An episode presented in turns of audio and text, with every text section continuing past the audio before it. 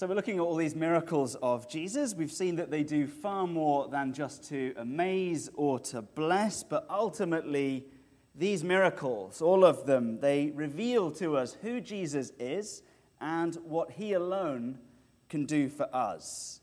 And as we learn more about these miracles, I think that one thing is becoming especially clear, and that is that when a miracle has something to do with an Old Testament law, then they reveal even more about who Jesus really is. You know, before the cross of Christ, the law was this temporary gift from God, and it maintained and, in fact, established a relationship between the people and God. The law was a mechanism that enabled an unholy people to relate to a holy God. And there were things that you could do or that would happen to you that could temporarily render you ritually impure, that could disrupt your relationship with God and, and make you ceremonially unclean. And we've started to look at some of these things that under the Old Covenant before Jesus could disrupt your relationship with God, such as disease, like the, the leprous man. In a few weeks, Kat will be preaching. She's going to look at the subject of blood and how blood could defile you. Perhaps, though, the biggest problem of all in, in the Old Testament was death. And so to understand this miracle in, in Luke, which is to do with, with Christ and his way of redeeming death, what we need to do is we need to look at the law first. Really, if we're going to get the most out of the miracle, we need to understand the law. So I do invite you to turn first to that first lesson from Numbers chapter nineteen, verse eleven. Some of us are auditory learners. You, you'll get more out of it by not reading, but most of us would be helped to have the word open in front of us. So Numbers nineteen, verse eleven, and just from memory, I think it's page one twenty-seven of the Pew Bible, or thereabouts. Am I right? Ah, one sixty-two. If you're in the large print, it's one sixty-two. All right, Pew Bibles, plural. Verse eleven, so Numbers nineteen eleven. Whoever touches the dead body of any person shall be unclean seven days. That means ceremonially unclean. It means that uh, you've been defiled and you're worship, life, and involvement in the community of God, uh, your, your, your, your activity has been disrupted, and you are ceremonially unclean. Now, if you look ahead to verse fourteen, you can see actually just how easy it is to become unclean by contact with the dead. So verse fourteen says, "This is the law when someone dies in a tent. Everyone who comes into the tent and everyone who is in the tent shall be unclean seven days."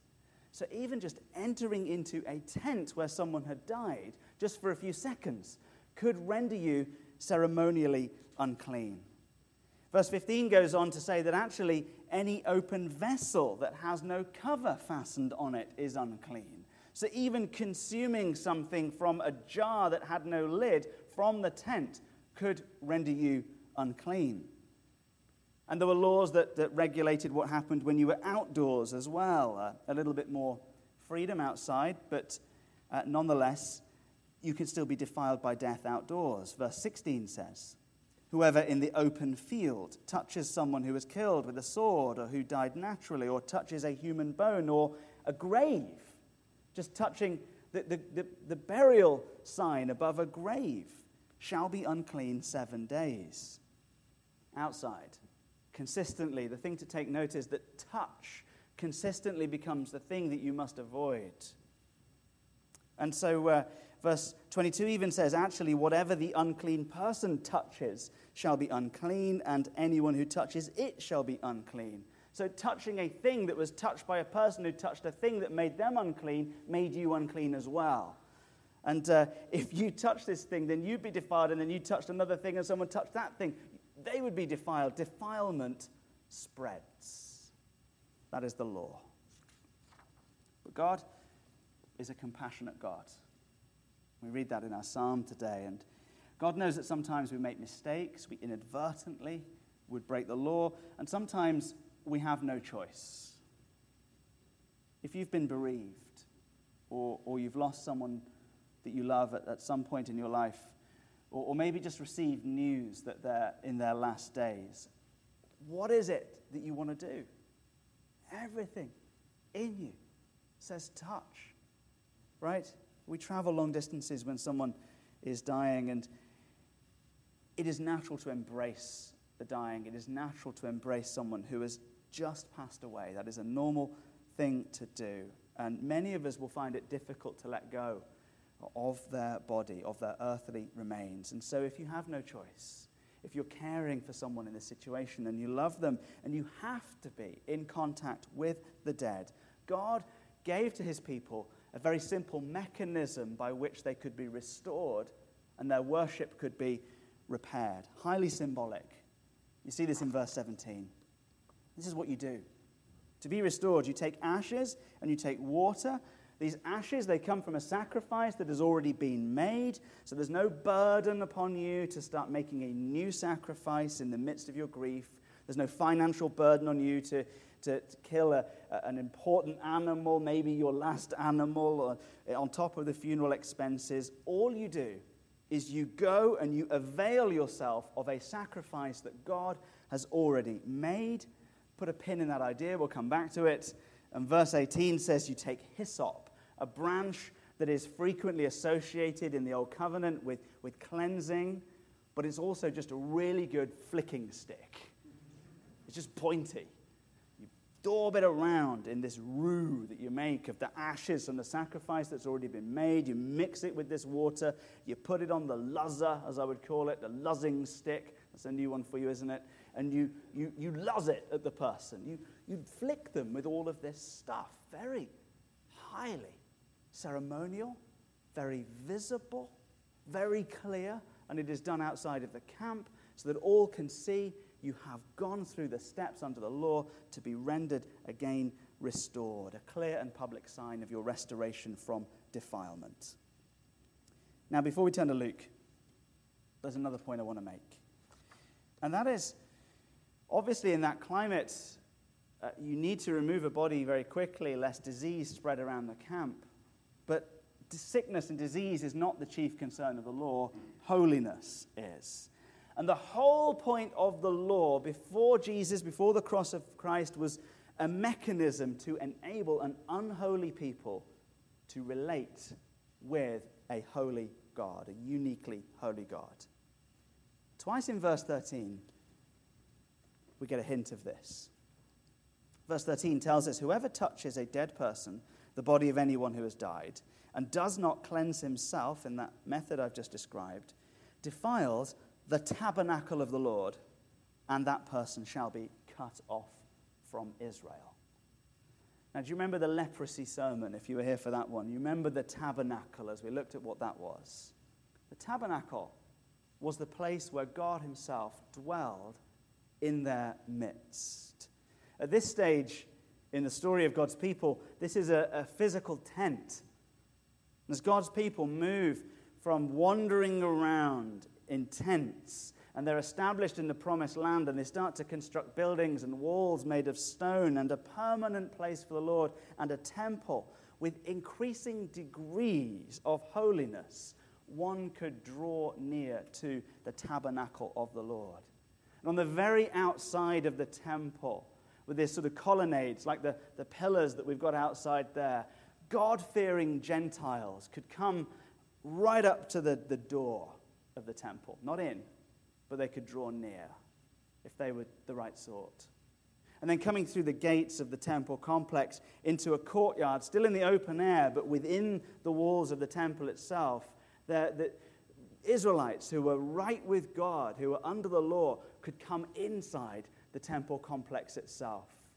And then beyond the temple courtyard, the, the, the, the Levites and the priests could come into the holy place, into the, the presence of God, where there was an altar, where there was an incense bowl, where you would find a candelabra, and then Uh, the showbread, twelve cakes baked and placed in the presence of God each week to symbolize the, the tribes of Israel and the people of God in his presence. And then once a year, after meticulous preparation, the, the high priest could enter through this cloud of incense, past the, past the incense bowls and the altar and the bread, through the curtain, into the Holy of Holies itself, into the very presence of God. And any minor infraction in his meticulous preparation as the holiest teacher of Israel would result in his death.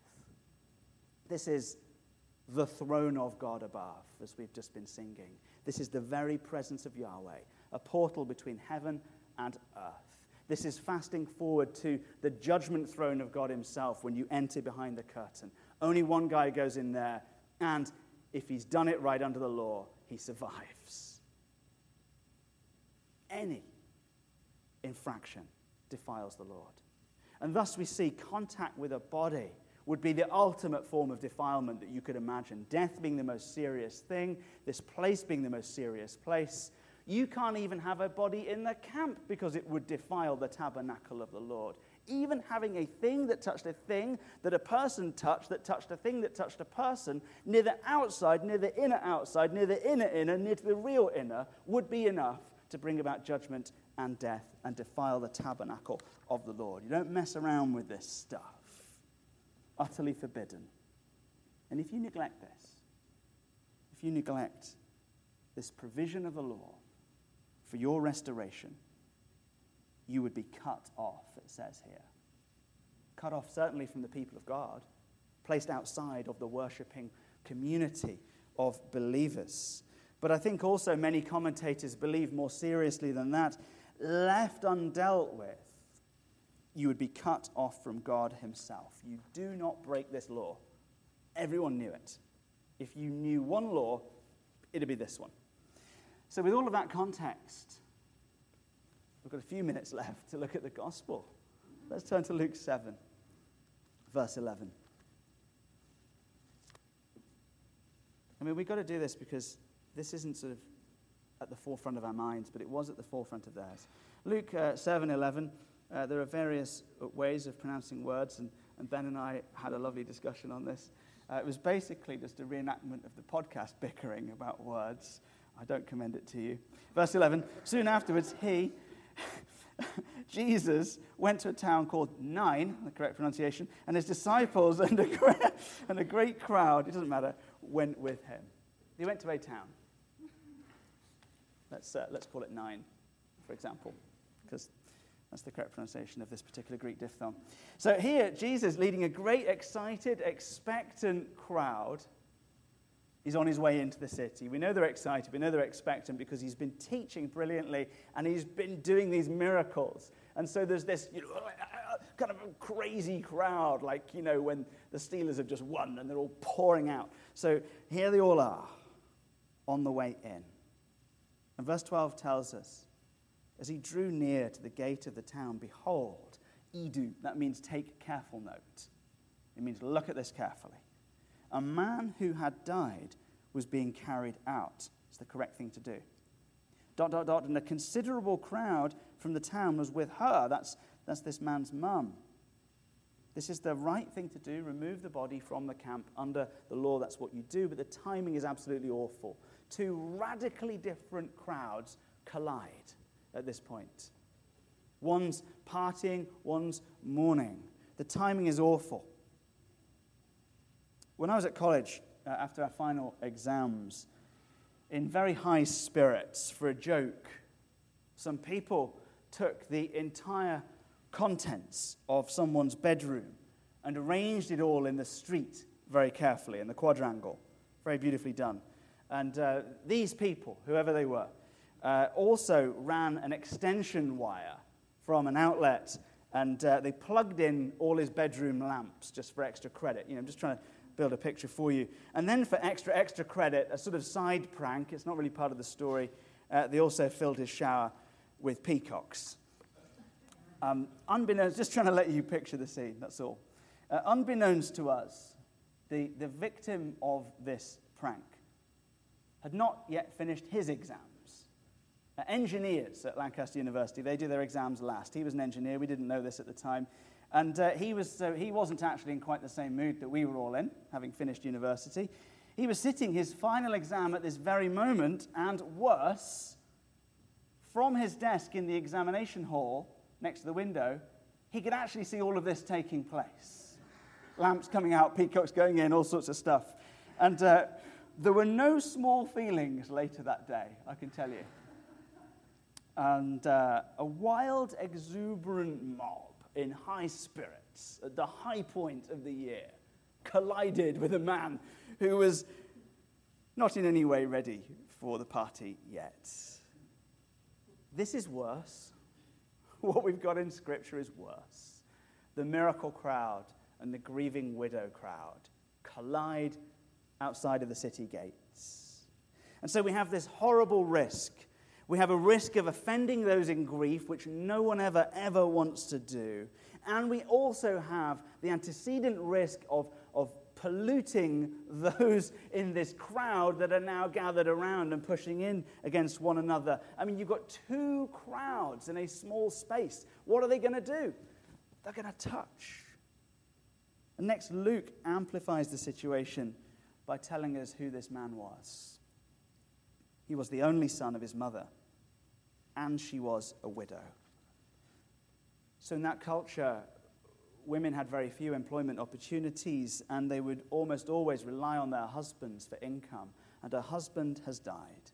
And so in that situation, a mother would rely on her sons.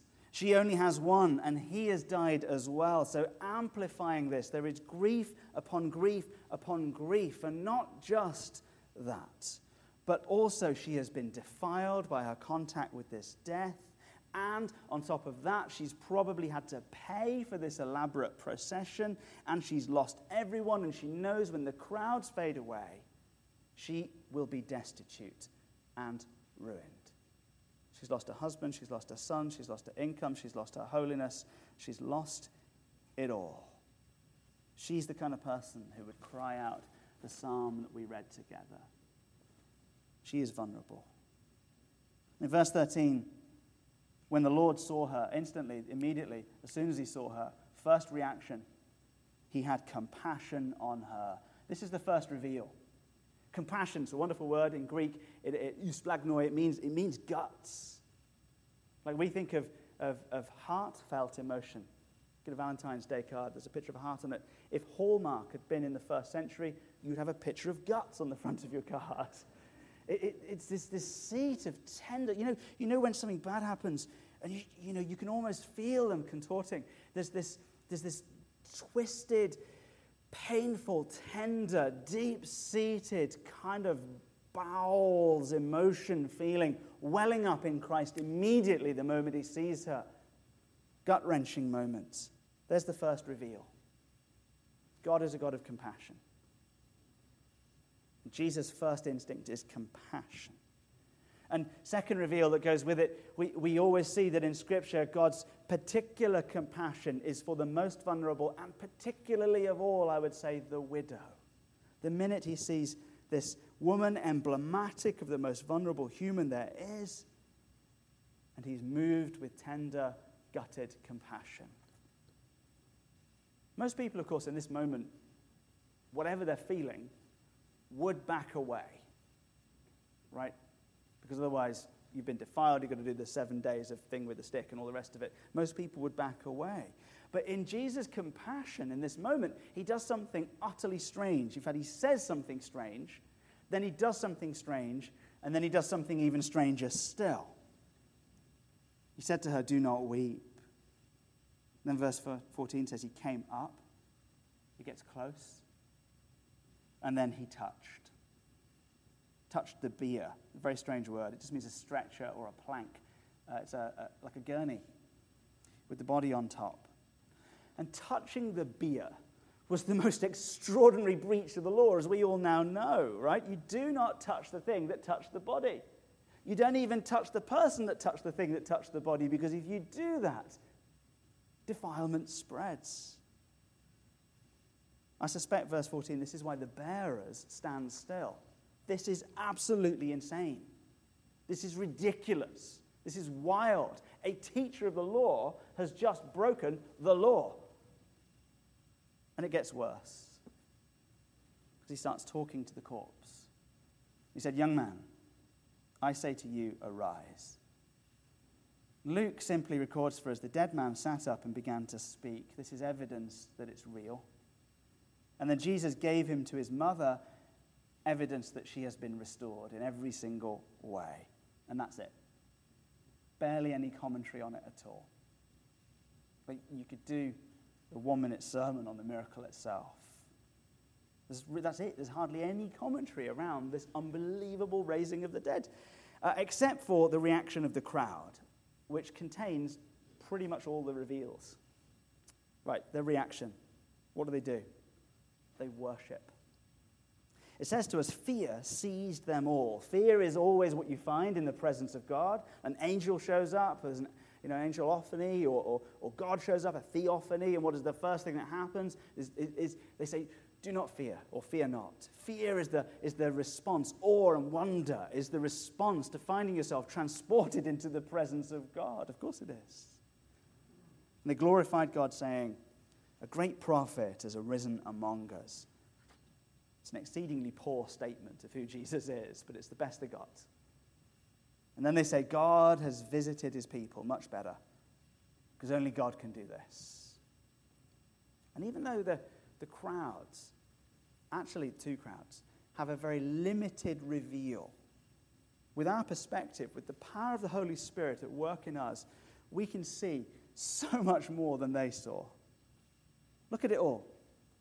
Jesus approaches where everyone else would back away.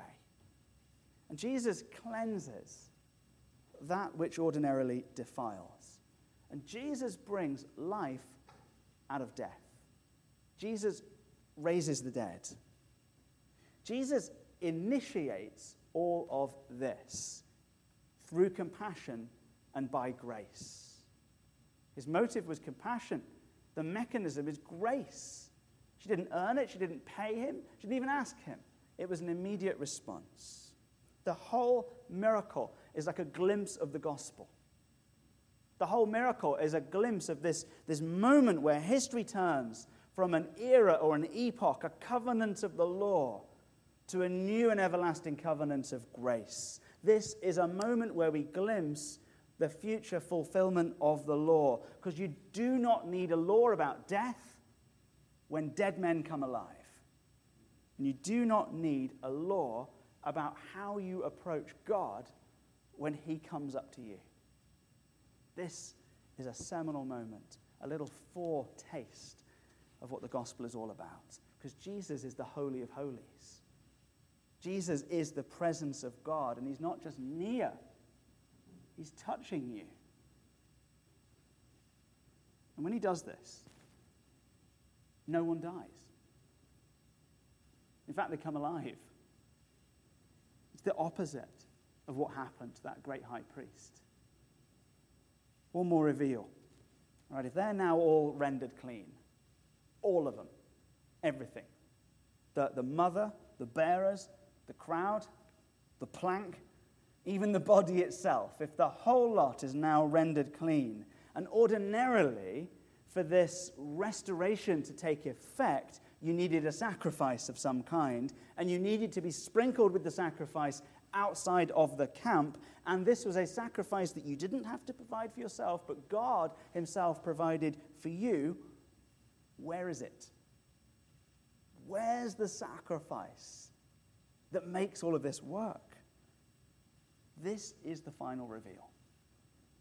The sacrifice that restores the defiled and raises the dead, that is provided for you, motivated by compassion, activated by grace, will be he himself. He's pointing to the cross and to the resurrection beyond. Let's pray. Lord Jesus Christ, I thank you that in every way you are the same holy God of the old covenant. Completely unchanging, the same yesterday, today, and forever.